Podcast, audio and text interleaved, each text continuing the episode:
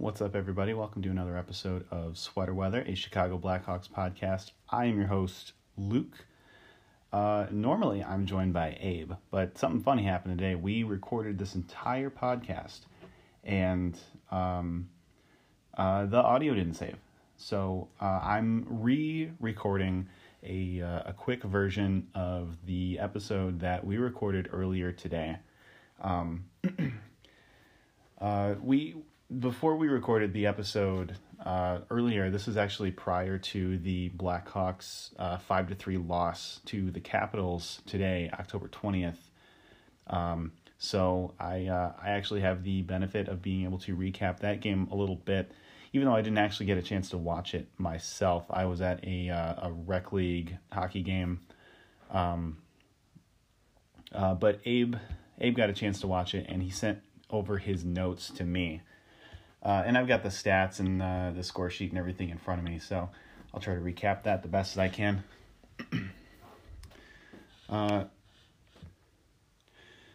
so uh, first off, uh, I just want to recap the uh, the games from the past couple of weeks, or excuse me, from the past week. the Blackhawks on Monday beat the Oilers three to one. Crawford made twenty seven saves and had a I think a nine 49 save percentage or something like that. Um, uh, they had goals from uh, Kane, Nylander, and an empty netter from Saad. Uh, that game was uh, uh, a much needed uh, breath of fresh air after a couple of games where the Hawks just they did not look good. They looked like they were suffering from the same kind of possession and play driving problems that plagued them all of last season. Um, uh, in the game against the Oilers, they looked absolutely dominant. Though they had uh, a ridiculous Corsi rating. I don't I don't have those numbers in front of me, but it, it, they ended up uh, with something like a seventy five percent Corsi in the uh, in the second period alone. And uh, Jeremy Colliton was uh, placing a lot of emphasis recently on being a strong second period team. He pointed out that a lot of the teams that went into the playoffs last year looking like contenders were teams that uh, were known to have strong second periods. So uh, the Hawks managed to pull that off uh, against the Oilers. I think they ended up the. I think they, they, they ended the game with something like a fifty five percent Corsi. Uh, they looked really good. They earned that win. Um, it probably should have been even more of a blowout than it actually was, but Mike Smith stood on his head that game and he turned aside some some really good opportunities for the Hawks. Uh, and then moving on after uh after three days off, the Hawks played the Blue Jackets on Friday. Uh, they won that game in overtime. This game it was a little rougher. It looked a bit more like what we've come to expect from this team. Um, the the possession numbers weren't as strong this time around. Uh, they didn't look like the dominant force that they had against the Oilers, but uh, the Hawks managed to pull it out. They had a uh, a power play goal from Alex DeBrincat. Um, Caggiula had a goal, um, and then uh, Toews scored the uh, overtime game winner. Um, it was actually a, a, shot from Patrick Kane, but it went in off of uh, shin guards, taking a a, uh, a play out of the Andrew Shaw book. And then uh, Lehner was in goal that game. He looked absolutely fantastic. He made 37 saves. Uh, he was incredible. Uh, both goalies are just the past week. They've looked really good. I'm uh, sipping on some red wine here, so hoping to uh, be able to get to sleep. I always find it's hard to uh, get to sleep on on game nights. Uh, not not Blackhawks game nights, but my my rec league game nights. Um, uh, and then uh, today's today's five to three loss to the Washington Capitals. I don't want to I don't want to read too much into any one game. You know, this is a tough team to play against, and the Hawks historically I think have struggled against the Capitals. It would have been nice to get two points at home, but you know, especially during this long homestand where Uh, the Hawks really need to rack up some points early on. You know, in later on in February, they're going to have three home games, and it's going to be tough to get points during that stretch. So uh, the Hawks should really be banking these points away right now while they can. But uh, this is also Kirby Dach's first game. He wore number 77, as I'm sure you all know. Uh, I'm going to read some of Abe's notes here. He was watching the game uh, while I couldn't. Um, so he points out uh, Kirby Dach was the youngest Blackhawk to make his uh, NHL debut since Patrick Kane in 2007. Um, it looks like a lot of uh, his notes are centric to Kirby Dach. Excuse me. Uh, so TJ Oshie scored a power play goal early in the first. The power play uh, was not good today. I think they went like 0 and 4, 0 and 5. Um, the the penalty kill, I think, uh, I think we only had to kill one penalty, but uh, we we did not manage to do that. Uh, it it was a it was a rough game for uh, the Hawks special teams. It sounds like uh, this game was probably decided by the Blackhawks special teams. Um, uh, so Abe goes on to say Dach looked a little uncomfortable and he was out of position a few times. That's kind of to be expected. This is his first game playing at the highest level in hockey and against one of the best teams in the league. Uh, for sure, the Capitals are still they're still a great team. They're still contenders. Um, it can't be understated how how challenging it must have been for him to come out and play his first game against a team as good as the Caps. Uh, he uh, let's see. Abe goes on to say, uh, Dach seemed to be getting pushed around fairly easily, and he was slower than a lot of the players on the ice.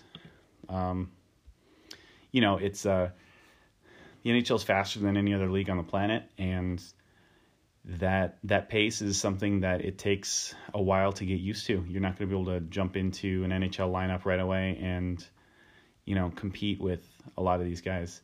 Uh, I mean, with a few exceptions, there's you know there were guys like Auston Matthews back in 2016 who uh, in his NHL debut scored four goals for the Maple Leafs, but uh, that's clearly the exception to the rule. Take another sip of my my red wine. I think it's a Cab Sav. Um, uh, let's see. Caggiula scores on a tap in goal after a rebound on a shot from Carpenter. Uh, went to Nylander, and Nylander made a nifty pass to open up Car- uh, to an open Caggiula. Uh, 1 1 tie game. Caggiula, I've been. I have been pretty smitten with him uh, so far this season. I, I mean, he was uh, he was an acquisition we made last year, but like, uh, who did we trade? We traded um, uh, Brandon Manning for uh, Drake Caggiula last year, and this trade has worked out incredibly for us. Uh, Caggiula is such a great value as a player. Um, he's got you know he's got that motor, he's got that drive, he's got that that grit and that energy that this team really needs, and helps to uh, to bring a more uh, a more aggressive physical game.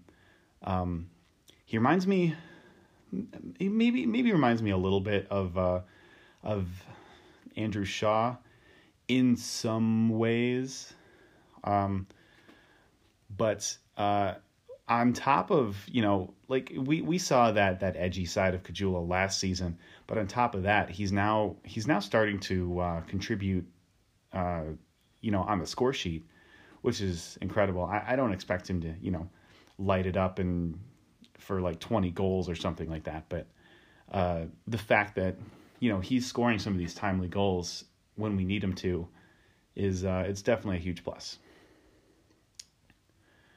Uh, let's see. He says video review on Dach's penalty due to a high stick from Stephenson, but a Hawks player was nearby as well. Video review confirmed that it was an opponent's stick, so penalty stuck. So yeah, um, sounds like Kirby Kirby Dach drew a high sticking penalty, which drew uh, which led to one of the Hawks' many unsuccessful power plays tonight. Uh, Hawks give up a shorthanded goal 30 seconds into a four minute power play DeBrincat's stick broke, causing the turnover two to one caps. Uh, you hate to see it.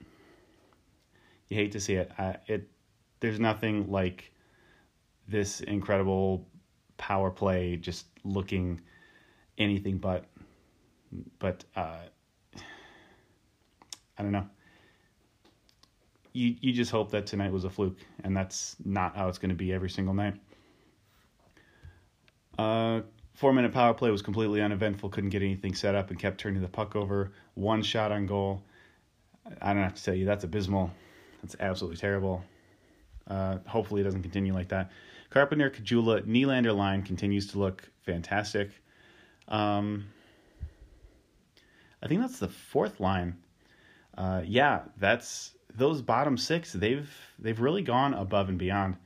Um, the the top six, you know, they look fine for the most part. Uh, the first couple of games, Kane was kind of lacking in shots on goal, and it took Jonathan Toews what four or five games to get a point. But uh, the the top line they have, ex- uh, or excuse me, the the bottom six they've exceeded expectations, especially that third line of uh, Saad Kampf and uh, Kubalik. They've they've just been incredible. Kubalik is another uh, another really positive addition to the team.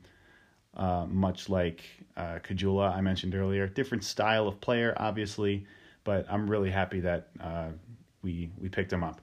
He's got more of an offensive upside. Ovechkin scores career goal 664, has a chance to break 700 this season, 3 to 1 caps. Uh, let's see, Kubalik scores off a rebound from Saad's shot, 3 to 2 caps. Nylander takeaway leads to a Kane wrist shot goal between the legs of Holtby, 3 3 tie. Uh, this is about where some uh, the Hawks breathe some life into this game. Seabrook gets impeded, which leads to an open net goal for the Caps, four to three. Empty net goal by Eller, five three, and that was the final score. Uh, you hate to see it, but at least I, I don't know if this makes sense, but at least at least it's a good team that we lost to. You don't want to be losing to bad teams. Um, I guess yeah, you just you just rally and hope it doesn't happen again. Um, so I'll uh, I'll take a quick break here. Uh, I'll put a, a word from our sponsor in, and I'll be right back. All right, welcome back, everybody. Um, I I'm actually thinking I probably should have put that ad break in there a little bit sooner because I don't have a lot of uh, topics left to discuss here. I did uh, I did want to talk about the goalie situation right now. Um, so it's uh I I think in the uh, in the race between Crawford and Lehner as to uh, who's going to get the most starts this season, it's going to come down to performance. I think what the Hawks are probably doing up to this point is uh, you know Crawford he got the two like marquee starts, the home opener and the uh, the game against Philly and Prague, and then moving forward for a couple of weeks, I think the Hawks are going to probably alternate the two of them and uh, continue to do that until a clear front runner emerges.